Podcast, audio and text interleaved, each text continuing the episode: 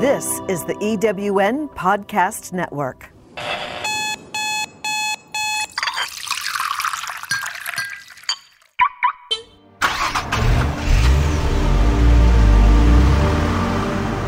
You are listening to Sharing Stories with Helen Rose. My guest today is Hila Jane Esters, who has a really touching story.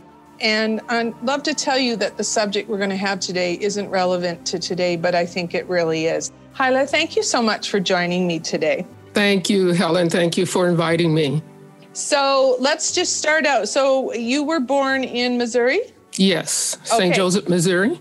St. Joseph, Missouri. Okay, so tell me your story, uh, what brought you your gift, because uh, it's quite an interesting journey.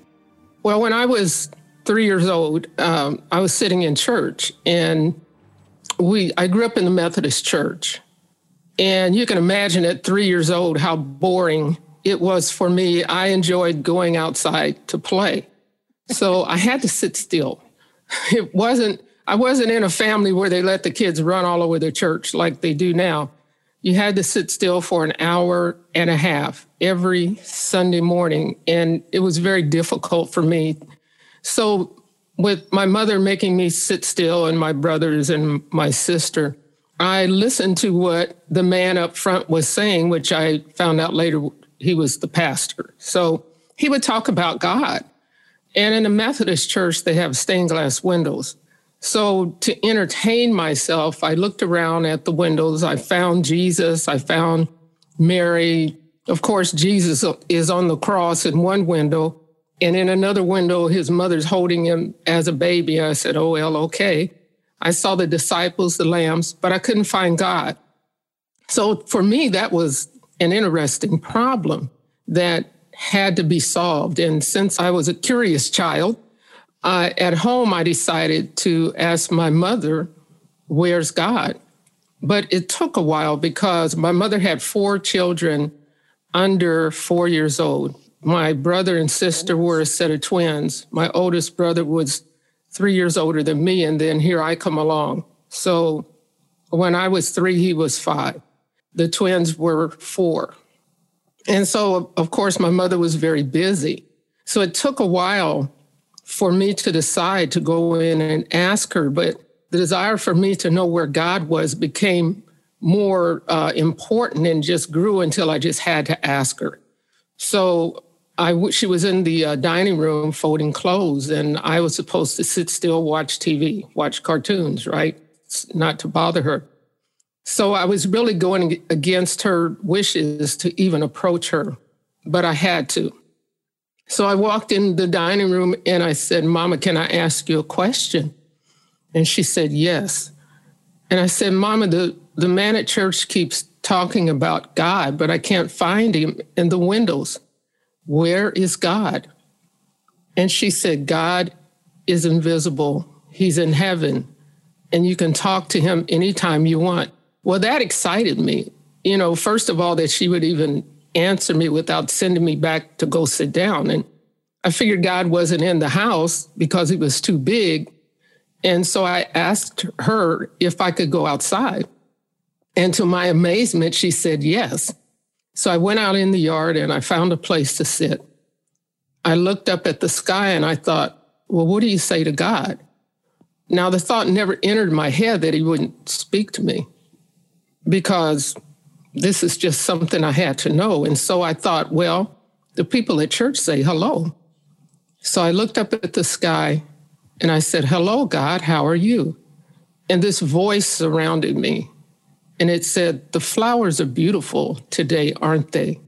I jumped, I turned around, I looked behind me. I thought somebody had walked up behind me and was talking to me. Nobody was there. So I turned back around, I put my head down. I said, Oh my goodness, God is talking to me. And it became my secret. It changed, you could say, it, it, it guided my life. That moment right there changed my life, guided my life. I lived a whole lifetime before I turned five years old. From that moment on, I- knew about people. I could tell people were lying. I could see on their faces um, what they were thinking, really.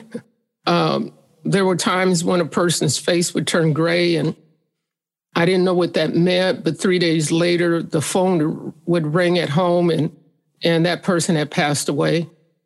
Um, wow. I, I could feel things on people, all kinds yeah. of things. Do you think, I mean, at three, I mean, three is such a magical age and it's so curious.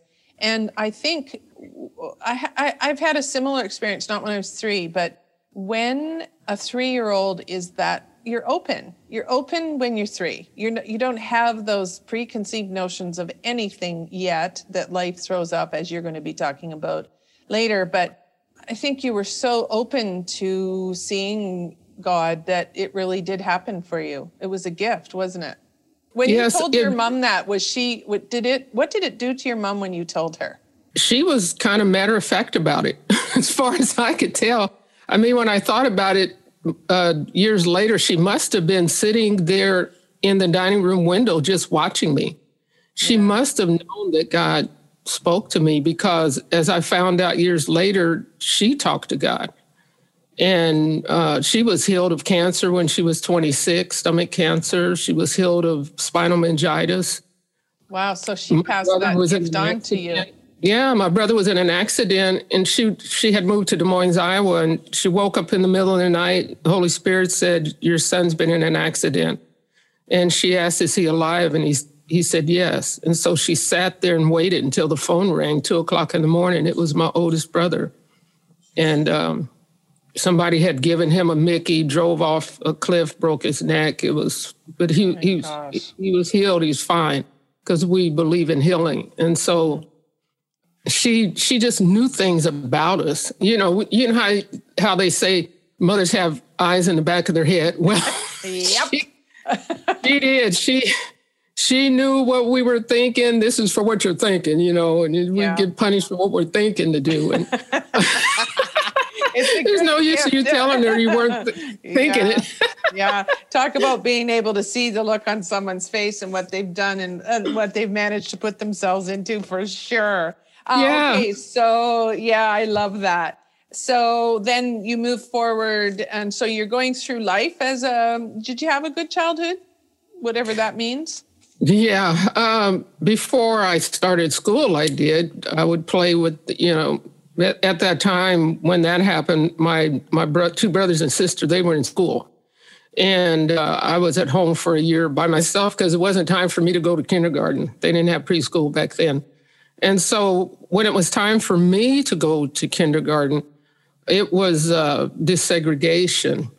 And the, the black school, they told them, of course, they called us Negroes then, they told them to close the kindergarten class because I was the only one in the area, in that district, that would be five years old. I was the only one my age. And so they closed that class, and I was to go to the white school. But when my mother called to register me, they didn't want me. They said wow. uh, I couldn't come there. And she said, What am I supposed to do? I'm sitting there listening to her talking on the phone. And she said, What am I supposed to do? And they said, Call the school district. So she called the school district, and they told her that I had to go to the black school across town. Mm-hmm. And she said, Well, how is she supposed to get there? We only had one car, and my father used the car to go to work. And they said, I don't know, but it's against the law for her not to go to school. yeah, but they wanted you to go across town how? Across town. Yeah. And my mother at the time, someone asked me years later, you know, why didn't she ride the bus with you every day? And, and I, because I rode the bus alone.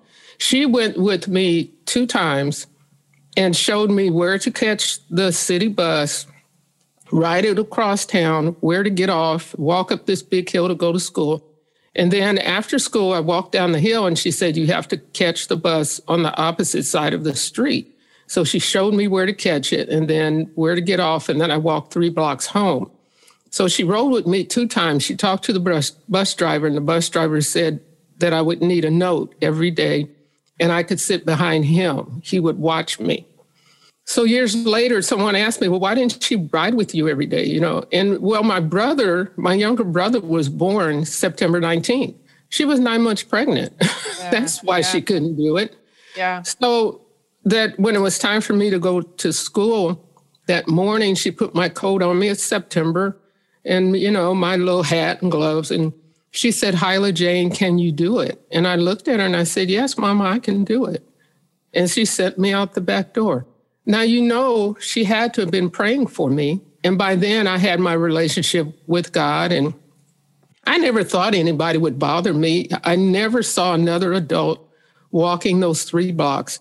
Only one time at the bus stop, there was a couple there, a white couple. They looked at me and then turned their heads and looked the other way.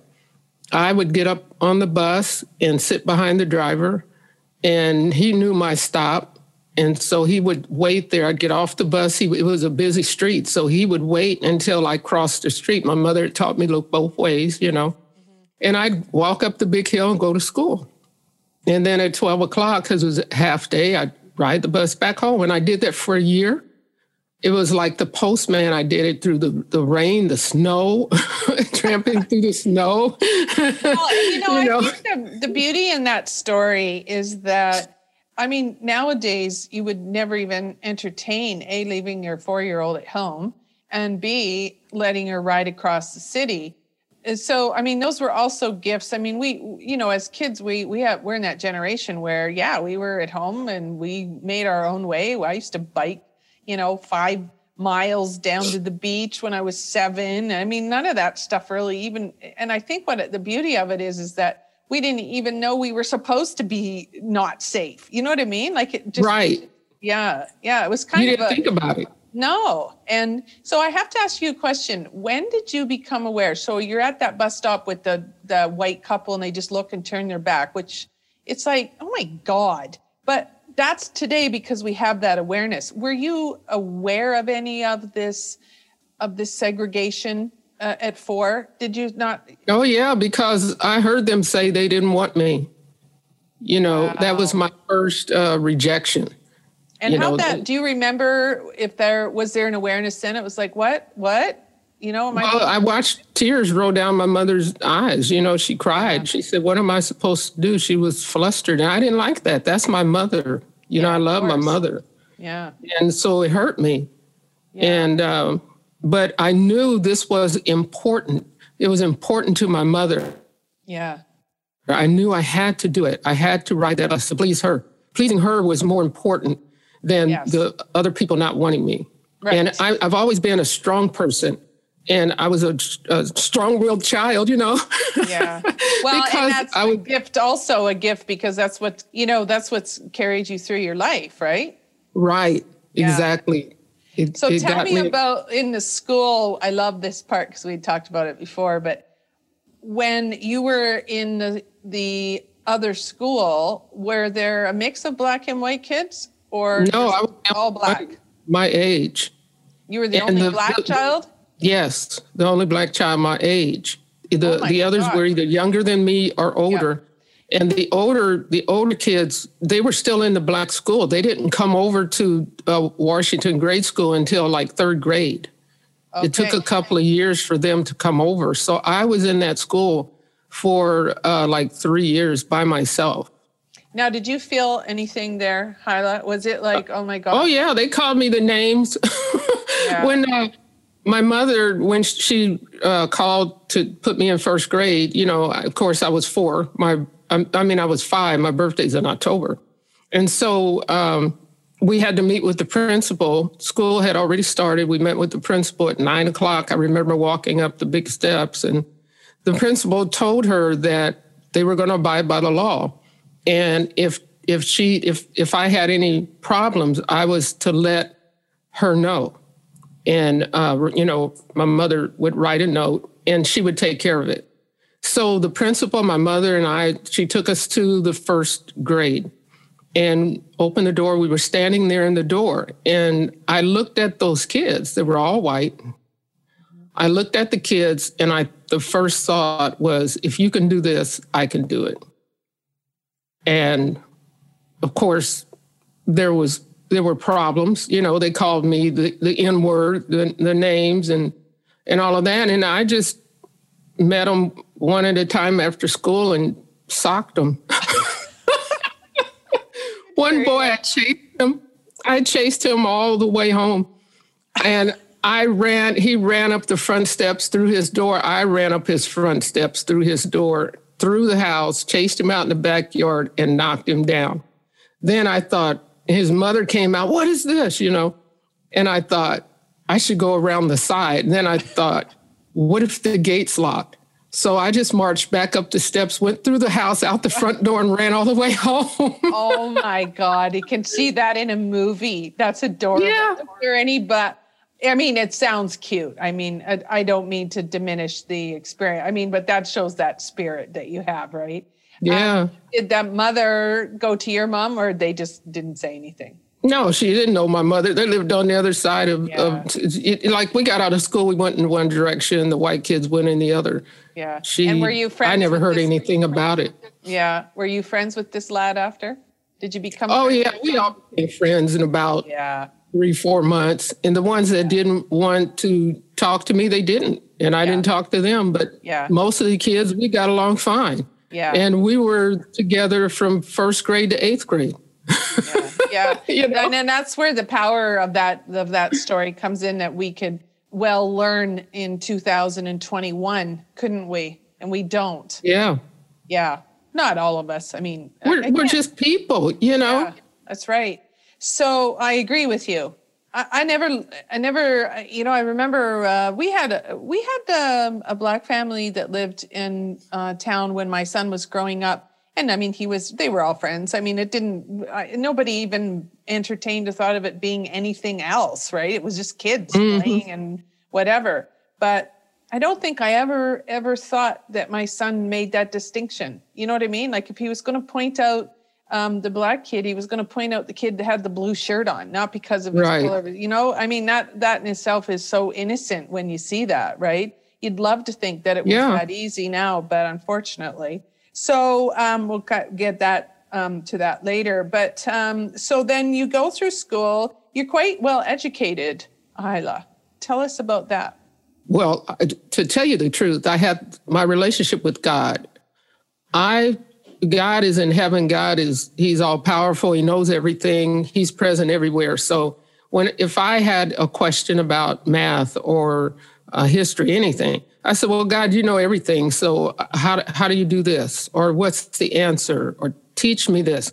Uh, the way the way the teacher's teaching it, I, it's she's going too fast. She's not explaining it right. So I would ask I would ask the Holy Spirit. Back then, I said God, but as I got older, I know the Holy Spirit's here in the earth, so I talk to him. But uh, I would ask him to explain it to me so I could get it. So he would. And um, everybody thought I was just so intelligent, but, and, know, I'm smart, okay. But I was taught by God.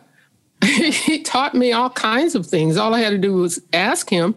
And because I had that experience at three years old of, of uh, asking him, How are you? And he answered me, it never entered my mind that I couldn't have a conversation with him anytime.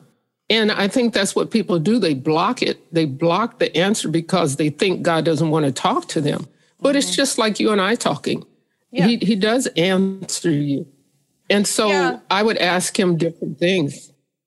Well, one of the things that it strikes me is, you know, the cornerstone of all groups, uh, AA, NA, all, all of these these uh, groups to help people overcome their challenges. One of the first things is to give your, and you know, some people are uncomfortable with the word God, but you know, it's like your higher power or whatever it is, is if you give, if you're, you're facing a situation where you're not sure what the answer is, which way to turn, am I doing the right thing? You know, all of that. If you just give it over to your higher power, your God, whatever that is for you, it always comes back to you with the right answer. And I, you mm-hmm. know, it, it's a powerful place to be. I think people get confused when you when you use that word God. It's like, oh my God, you know, really, you know, all of that, you know, stereotypical religious stuff, right? But it's also very true is that when you you give it over to Mother Earth or whatever it is, the answer always comes to you, doesn't it? Without fail. Yes, and you know, I, I hear people use all the different terms, and, you know, whatever term it is, it's spiritual. And I grew up that way. I, I don't consider myself religious because that puts you in a box. And believe me, I've had my problems in the different churches, different religions. I tried to find God there. yeah. it was rather difficult. Uh, but uh, I believe in God, Jesus Christ, the Holy Spirit. And I also believe that we are made in his image. Therefore, people talk about our higher selves. Well, of course, when you step into heaven, you're perfect. And that is your higher self. Mm-hmm. We're attaining to who we are already. We're not trying to get anywhere. We receive who we are. And so then when we ask a question, it's about receiving. Yeah. And if you just relax and receive, the answer is there, whether you say it's heart centered or whatever people want to say. The answer is there because all answers, all thoughts are there for you to receive. And the, the only question is uh, uh, is it good or bad? And yeah. if you ask with your intentions of good, you're going to get good. Yeah, so and I think you. Yeah, it's right. And I think that there are times when we have an experience with another person, with a situation, you know, illness, all of that. We really struggle with, you know, here here quite often is like, you know, especially, you know, when a young child dies, it's like, well, why would God do that? And it's like, but that's not you're missing the point. It's not like he's sitting up there, he or she or whatever is sitting up there with a big leather bound book with a long white beard saying, well, today I'm going to look at Hila Jane and mess her life up. That's not what it's about, right? No. Uh, yeah. And I think no. that's where it confuses people as well, right? I think we're always trying to find meaning in any of our experiences. Well, the thing is, is, you know, I had the same question. My sister was nine years old. She died of leukemia. It was so quick. She never lost her hair. I mean, it was just a couple of months. And the thing was, is, I never blame God for anything because my relationship with God, that's not Him. And so, sickness, I believe the reason that she passed away is that we didn't know enough. And that's how I approached it. God, when I say God is all powerful, there is a healing power that is flowing all the time, just like his answers are in thoughts are flowing to us all the time. It's about receiving. If we, and it's about how we think. If we think that someone cannot be healed of cancer, then that's how you think. Mm-hmm. If they think they can't be healed, if they get into fear and think, I'm going to die, well, they're going to die. But a child, if their parents think that, then that's what they get. You reap what you sow. You see, spiritually, you reap what you sow. If you sow healing, you'll get healing. If you believe in a miracle, you'll get a miracle. But if you believe in the doctor or you believe in in the the uh, the count, so many people have died, so you're going to get it and die. Well, that's what you're going to get. But if you fight, it's yeah. about not settling. You have to fight. See, and you you if you just case a rah, rah and accept whatever comes your way, that's what you're going to get. Yeah, and I think I think that's and you know, and to your point to that too is there are a lot of people that pray for uh, to get better. They pray for whatever it is they want for their their life, and if it doesn't work out, I mean, that isn't a God thing. That's a human thing. And the other thing is also in our worst experiences, if we're paying attention, those were teaching moments and whether whoever that comes from for someone, right? But you uh, rarely hear, and I, you know, I, I can't say that about, you know, death of a child. I mean, that's just really sad, but you don't know what that moment was for that person to give to other people to teach about the value of life or life is precious. You know what I mean? Like all of those mm-hmm. things, right? Instead of going to the spot where you become the victim, right? Right. And the thing is, is, is I guess my point was that people, if something happens and people think there's no solution, they give into it. Yes. And there's always there's always a solution. Yeah. There's always a way out. And so, we have to expand our thinking to know there's a way out and pull that in. Mm-hmm. Well, because God so, doesn't kill kids. Yeah, of course not. Of course not. I agree. And I think that's the that shows when that happens when you're blaming. I mean, we look for blame as human beings. That's what we do. We're we're looking for meaning making, I guess. And if I know in a case here in town there was a young lad that uh, that died, and it was very sad. The entire town was behind this family, and he he didn't make it. But what he brought to his his class was this intent. I mean, even when they graduated years later, he was part of that graduating class, even though he had passed on. But the gift he gave to those kids, I think that they they felt love for another young. They they felt that helplessness when he passed on, but they really feel still feel that love that he brought all of them in. You know what I mean? So that was kind of the sense making. Yeah, it doesn't. I remember saying, well, maybe maybe he was given that journey because and oh my gosh i got just nailed against the wall for saying something like that. So when you are you know so rock solid in in your beliefs like that did it ever come up against you where people kind of used it against you or just kind of rolled their eyes or whatever? Like you have to have a certain amount of strength to stand in that that deep faith and that truth. You know what i'm trying to say yeah, you do. I, have I've come up against it my entire life. Believe me, I it's it's it's constant. It, and I don't care what arena what arena I'm in. I can be at church, at work, you know, in at dinner with with uh, people. It doesn't matter. It's it uh, it's the same thing all the time because, like, I had a, my job. I graduated from college six months early I was searching for a job. Well, even though I was a college graduate, I was hired at uh, Pacific Bell as a clerk. and a lot of people would say, well, that's the only job available. And, and this one woman, she was a clerk for 20 years. How, there's no way I would sit there and be a clerk for 20 years. And my thing was, I have to to move up. And back then, it was up to your supervisor before they instituted where uh, they gave you classes and you could kind of move up yourself. Well, I ended up in a job that was, quote, a man's job running jumper wire, climb, climbing ladders, um, you know, telephone wire type thing. Then I went to communication technician, and this is all God helping me pass tests and uh, different things I had to do and uh, I was changing circuit packs and I cut over analog offices to digital offices when the cell phone came in.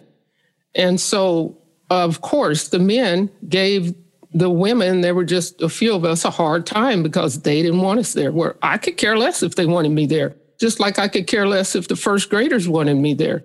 You know, it didn't matter to me. I, I had had too much experience by then and I, you know, I'm in I'm in my 20s, right? And so uh, I was in that job for for uh, I retired uh, after 32 years, and I was in that particular job for 23 years, and it was guff the whole time. Well, did I care? No, because my mother always taught us, you know, don't let anyone take money out of your pocket or food off of your table, and so I earned my paycheck. They didn't. So, as far as God is concerned, uh, I was in this one central office, uh, C Street, downtown San Diego. And in that central office, there were three different types of machines. There was the old step by step, there was the original ESS electronic switching system, and then there was the new 5E, the, the digital. So in that office, you had to learn how to work on all three machines. So no one wanted to go there because the other offices only had one type of machine. So if you wanted to get out of C Street, someone had to come and replace you. So this guy, he's, I told him, I said, I'm ready to go up in the central office, you know, because I always, you know, I would do a job for a while. I'd get bored because I like to learn things, new things. And I wanted to go and, and uh, learn translations in the central office. And he said, You'll never get out of here because nobody wants to come here. And I looked at him, I said, it's just as easy for me to get out of here as it, as it is for me to stay here. And he looked at me and went, yeah, right. So I went back in the equipment and I, I prayed and I, I asked God, I said, God, I want to go up to the central office. And uh, I just thank you for making a way for me to get there because you don't pray for things you already have. You have to believe you have something. And so you don't have to pray because He's given us all things. So you don't pray for anything, you receive it. And so within two weeks, I got a phone call from the supervisor up in the central office, and she said, We need someone to come up and do testing. Would you like to come up and do testing? I said, Yes. I went to the central, to the uh, main uh, office to do testing. I never went back to C Street. And when I walked in, the Holy Spirit said, You'll be here until you retire. I said, Okay. And I was in translations until I retired. So, I mean, that's incredible. And the word that I always think whenever I talk to you is strength. I mean, you have that strength. There's not a not a ton of people, Hila, that have that strength to be uh, so steadfast in their belief that whatever's going to come to you will come to you because it's supposed to. And if you want it, you can ask for it and you can get it. And I mean, you you kind of make it sound like it's really easy to do. And I know people tell me that. Yeah, yeah. It's believe like, me, it's not so easy. It, it is not so. you got to work on it. that's right. That's right. I just had a recent experience. So um, I had to move into town when I got divorced because we had to sell our house, and I always wanted to be back in the little place where the little hamlet where I love. It's my favorite place. It's my favorite place ever. And so I always asked for it to come back, to come back. But it wasn't lost on me that I had to work my way back. And it just happened to me in December of, of 2020. And I got I got my dream. So it's like, so don't tell me you can't have what you want because you can, but you have to work for it. It's not free. And I think that's the right. other thing that people you got to have that strength to know that you're moving forward. You got to keep your eye on the ball and all of that. And you have to be realistic about it as well. So, yeah, I, I love that about you. You just have this really lovely, quiet strength. Let's add on to that. You've worked your way up. You had a good career. Where do you have, are you married? Do you have kids, Hila? Yes. Um, oh. I'm going to tell you, my, I, I've, I've failed a few times before I gave oh, up and let okay, God. Darling. uh, before I gave up and I said, okay, God, if you pick the guy, he's got to be right. And so he did. It's a whole miracle story, which we don't have time to go into today, but I'm telling you, um, Martin is a great guy. We've been married now 16 years. Wow. And uh, I have two daughters, previous marriage. They're they're older. Hopefully, you can't tell how old I yeah, am I by looking say, at. No, I can't. I can't. I, what I don't. I'm guessing. You know, 45, 50. oh but, my gosh! Thank you. yeah, you're welcome. But the I have four grandkids. Oh my gosh! See, and isn't that the yeah. best gift? Uh, isn't that the best gift in the world? I've got two, and uh, yeah, you know, that is the gold. That is the gift. That is the candy for sure. And you're right. I mean, we all have had those moments where, when you're talking earlier about giving into, oh my God, well, I guess if they tell me I'm going to stay here and I can never get out, I guess I never will. And I mean, I think that that applies across the board to your personal life too. It's like, okay, well, if you want to stay in this crappy relationship where you you don't feel good and you're not listening to God or your intuition or whatever it is, then that's exactly you're going to bring that to yourself. And I mean, to your point exactly. Um, that's right. Yeah, and I'm happy that. Now, tell me, are your daughters um, well? Are they well and successful? Do they get some of Mama Bear's strength? Oh yeah, yeah. They're they're they're totally different. Um, one's a, a, writer, speaker. I'm trying to get her out there more. She's um, she's the the closet speaker. you know, yeah. uh, very. She was a reader kids used to throw dirt on her books because they wanted her to come and play, and she would rather read. My other daughter's a perfectionist. She's, you know, she, everything has its place. Everything in its place. Everything has its place. You know, mm-hmm. yeah. very uh, intelligent. They both have two two children. Right. Um, actually, the oldest one's 23. My grand, oldest grandchild's 23. What? Oh, yeah. yeah. See, I don't even believe that. I'm, I'm telling you right now, anyone who's listening to this podcast is now going to the show notes and looking at your picture going, what? so you've had this lovely, you know, this strength and this journey. It's carried you through. So you've had this great career. You found, you know, the one for you. Your kids are doing well. Let's add on to the other thing where you have written a number of books that are just so powerful. The one that sticks out for me is your book, The Miraculous Realm of Heaven on Earth. You know, one of the things that you stay that that you state in this book is that, you know, throughout your life, no matter what happened, you always have that that deep rooted faith that it was all going to just work for you. That's incredible strength, Hila. Yeah. Yeah. My mother, our mother told us all, all the time, she said, no matter what happens, trust God. And that yeah. carried me through my life, the good times, the bad times, uh, because I knew that God would give me the answer, God would work it out. And it just, you know, lack or somebody treating me bad or whatever, I never retaliated because I knew God would get them. yeah. One guy burned up his Mercedes. I never touched the car. Oh, you know? darned.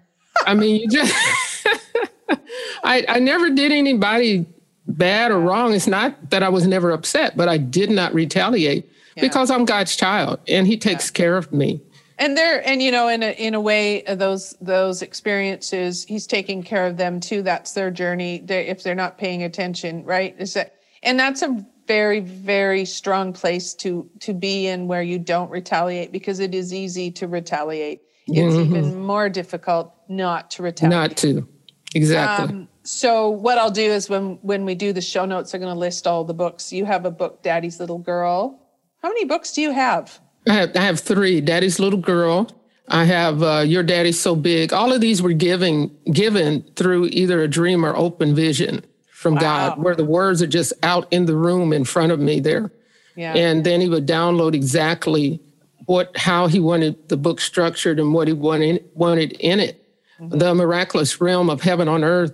I woke up and there was a puppet standing there looking at me. Now I'm not asleep, I'm awake. And this oh. puppet is standing there in front of me. His head is down.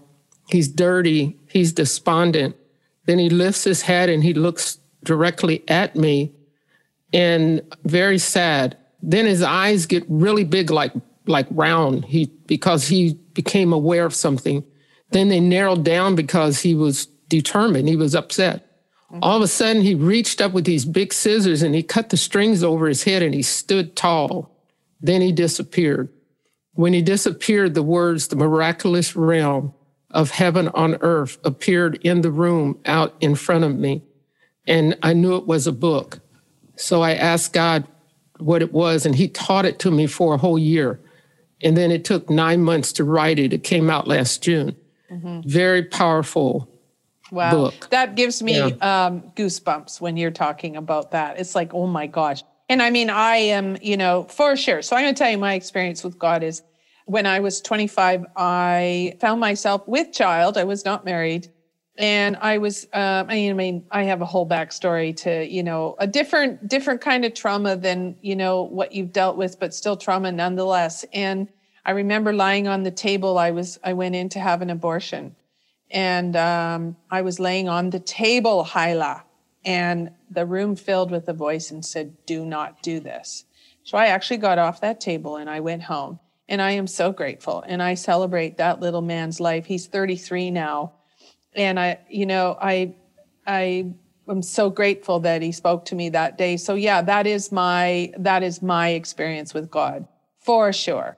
Um, yeah. Yeah. And oh, I mean, I'm just so grateful that I didn't do it. I, you know, so we need to, I don't know if we need to talk to this, but I feel like we do because you have such a quiet strength about you. Is let's talk about this whole frickin' racism BS. You know, we were talking earlier before we recorded. You know, I live in an area of Canada where I believe there's not a lot of racism, but I think there is when we we're talking about our indigenous communities. And I just, you know, I gotta say, I don't know how how we're still having this stupid conversation about who cares. But, you know, we were talking about the Black Lives Matter, and there were a lot of people that got their back up and saying all lives matter. Yes, of course, all lives matter. But you, and I have never walked down the street ever and had to worry about A, because I was a woman, B, because of the color of my skin, Can you speak to that? It, it's still real, isn't it? Yes. You know, and the thing is, is if you look back through the years when, say, the, the, the government, the presidents, or the committees, all they've ever done was say, we'll discuss it. And each time, each time there's a protest, they'll come together, well, let's discuss it. But nothing was done, nothing was changed. And it's just like first grade. Those kids, racism has to be taught. What, what did they know about it? You put two little kids together and they play. They're not yeah. thinking about what, what color they are, they're yeah. playing. And so it's been passed on through the years. The same thing we're dealing with today, we were dealing with in the 60s. We were dealing with it when, when uh, desegregation, she can't come here, she's black. you know, my goodness. And yeah. so nowadays, it's like, of course, all lives matter, but that's not the point. I have this friend, she's white, she's she's older, much older than I am, and she thought race there was no such thing as racism anymore. And I said, Are you crazy? You know, of course there is. I, I deal with it all the time. And so my example to her was uh, when you walk into a restaurant, do you look around to see who's there or do you just go and sit down? And she said, I just go and sit down. I said, Well, when I walk into a restaurant, I scan the room. And if they want me, if they sit me beside someone, I I look to see who it is, or I feel them, or I watch their expression. I said, you wouldn't even think to do that. Yeah. You know, and the thing is, is that when people protest, it's because we're tired. Yeah, you know, slavery ended how long ago? And it only changed forms. Why am I a college graduate hired as a clerk when th- there are, are jobs that are there that I should well, also, not only that, because you're a woman as well, uh, that added on to it. That was addition yeah. to, yeah. Black, a woman, yeah. you know, out, I don't, as they say, take, take any mess. you know, in a nice way, in a nice way. Yeah, that's you know, my mother told us. My mother always told us, "Don't start trouble, just finish it." You yeah. know, yeah. don't don't sit up there and get hit and don't do anything. And so the racism nowadays, a lot of it when I was coming along was in your face. Now a lot of times it's it's behind your back. It's it's hidden. Like in California, it's hidden, but it's there. Mm-hmm. Uh, I'm in Texas now. People just don't talk to you. If the ones that want to, they do, kind of like first grade. They do. The ones that don't, they act like you're invisible. Yeah, but, that's the part where it's so foreign to me because I just would never, I, I wouldn't even think to, I wasn't raised a racist. I mean, I didn't raise my, my son to be a racist. And so for me, it's like, uh, sure, I, I don't see it. But that in itself is dismissive too, isn't it? Because that's when you become part of the problem, is when you think, well, you know, I try really hard to be aware of all of these things, even though it's not so rampant in the area that I live in. I'm not saying it's not in Canada because I know it is. But if you don't advocate advocate for someone in a in a situation, you are part of the problem. That's where they're talking about white privilege, right? Right. Because yeah. you know, it's the thought doesn't come. See, it's it's about how you think. The yeah. thought does not come if you're white, the thought does not come to you that you can't say something or do something or challenge the police because you know they're not going to do anything. They're okay, okay. Like storming the Capitol. Did you see any black people storming the Capitol? Yeah, no, I didn't. Well, it's interesting. It's interesting you say that because it was noted on several broad news broadcasts that had that been blacks storming oh, the Capitol, on. there would have been bloodshed big time. Absolutely. Dogs, hoses, helicopters, yeah, all kind sure. of police. Come on. for on. Sure, for sure. You know. I, I don't feel that you want to take on that that cause. I mean, you you've done your your life well. Are you going to be the one, you know, the Rosa Parks kind of, so to speak, of 2021 that's going to like where's the switch for us to to get it? You know what I mean? Well, hey, I was the Rosa Parks at, yeah, at four grade, years old, sitting behind four. the driver. Yeah, grade one, that's right. Yeah, that's right. But yeah. And then the funny thing about it, the funny I- thing about it, my maiden my maiden name is Whyte. W oh, H Y T E. Yeah, I know that. And in first grade, they sat us in alphabetical order, so I had to oh sit in the back of the room. anyway. oh my gosh. But you know, I I don't. Uh, my mother didn't raise us to be uh, racist. We she said everybody's the same, just Yeah. different colors. There's good people and bad people in Yes. every race, Absolutely. and so that's how that's how I've always looked at it. I've always been around white people. I've never really been around. Every time I try to go around uh, black people, it's like it's like I don't know. I, I try to relate, and even my kids tell me, "Come and watch this black movie, so you'll learn something." But that speaks I to don't think about it. yeah, exactly. And and as you shouldn't. And I wish we could all be like that. But that speaks to that too. And I've heard it, you know, where if it's exactly what you just said, it's like, well, actually, I I probably should hang around more uh, so I understand it more. But then if you don't, then you're accused of not uh, of being white, even though you're black. Yeah. Like, it's just so ridiculous. Exactly. It's sounds ridiculous. Ridiculous. The, the only thing you can do is be you. Yeah, you know, and if, and if God tells you, or or like your, your your intuition tells you to speak to someone or do something, then do it. Yeah. But but don't do things just because everybody else is doing Yeah, it. Yeah. Well, but it's that then don't avoid don't avoid things either. Because things that are in your face, you have to deal with it, or else it'll be in your face worse later. Yeah. Yeah, that's right. And I mean, and that's where it's gotten to is is we're not I mean, it's definitely better, or is it? I don't know. I'd like to think things are better, Well, obviously. I don't think I don't think it's too much better. We we have like the block we live on here. The people straight across the street, they're really nice. I mean, everybody on this block is white except for one family, which we never see because they have a business. The people straight across the street are nice. The people right next door are racist. the husband is a nice guy. The wife, the kids. We've been here 14, 15 years now. And uh, my grandkids would come by and say, let's play the whites against the blacks. You know, Oh my they're, they're great gosh. They're not, they've tried to call the police on our kids for turning their water off. When our kids don't even go over there, their own kids were turning their water Yeah. off. And so my daughter went over there and said, Do we have a problem? And, the, and oh. since she confronted them, they said, No, we don't have a problem. But they don't speak. We ignore them like they're not there. And so No, the, that's you know, yeah, and that's very much you do. alive. Yeah, like why point? Yeah, it is. I, I agree with you. I mean, why poke the bear? Because you're not going to change someone's views of anything anyway. You really are not, right? No. That's where the God the God thing comes in. It's like, well, he's going to show you exactly how ridiculous you are at some point in your life, and maybe Right. not. I don't know. Maybe they don't need to, but you know, I mean, one of the best books ever written, and I'm sure you'll agree, is The Help where it was so I remember reading it and it was so powerful. And then I remember watching it on the plane. I don't know where I was going.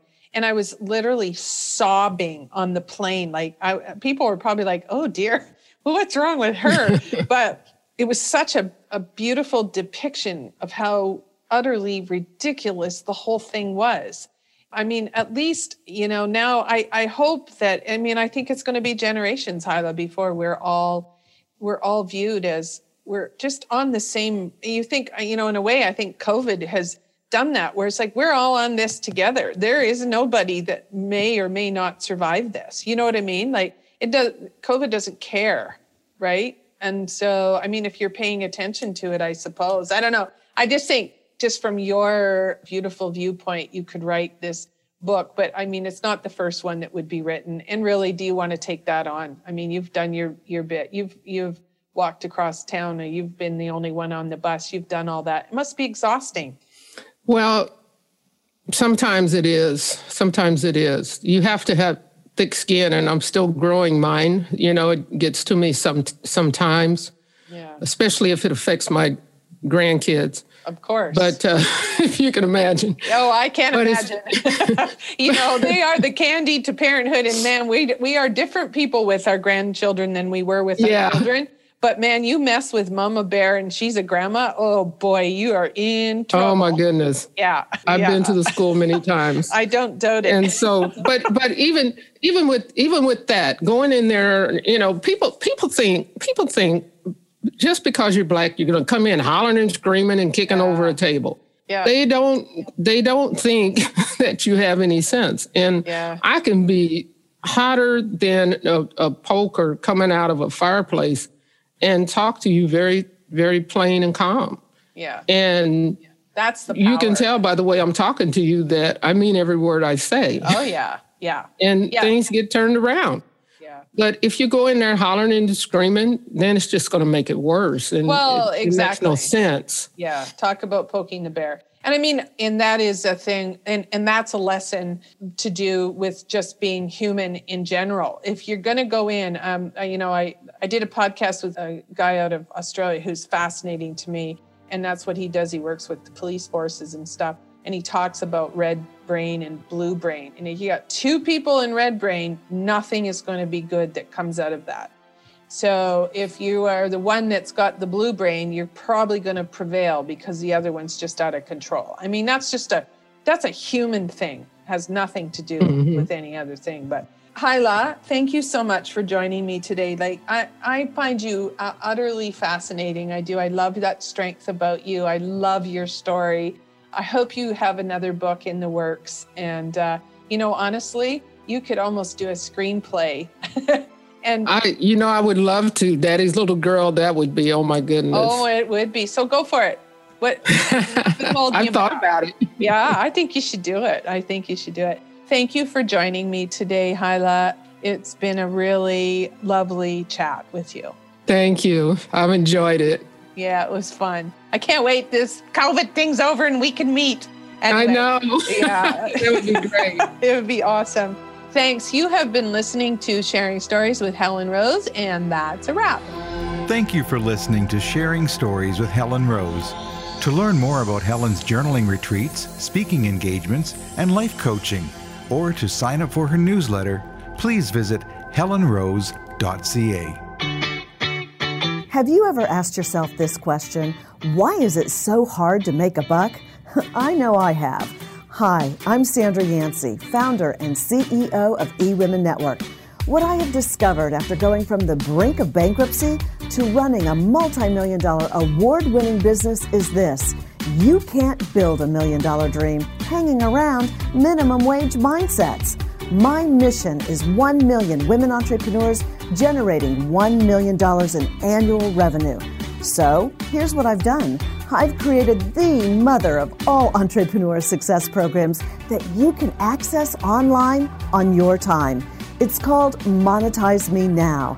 It's a seven module online course that is 100% my success formula, covering mindset, mission, management, motivation, marketing, and measure. Come on, take my hand and I'll show you the way to learn to earn flowing revenue for your business. Visit monetizemenow.com for details. Thanks for listening. This is the EWN Podcast Network.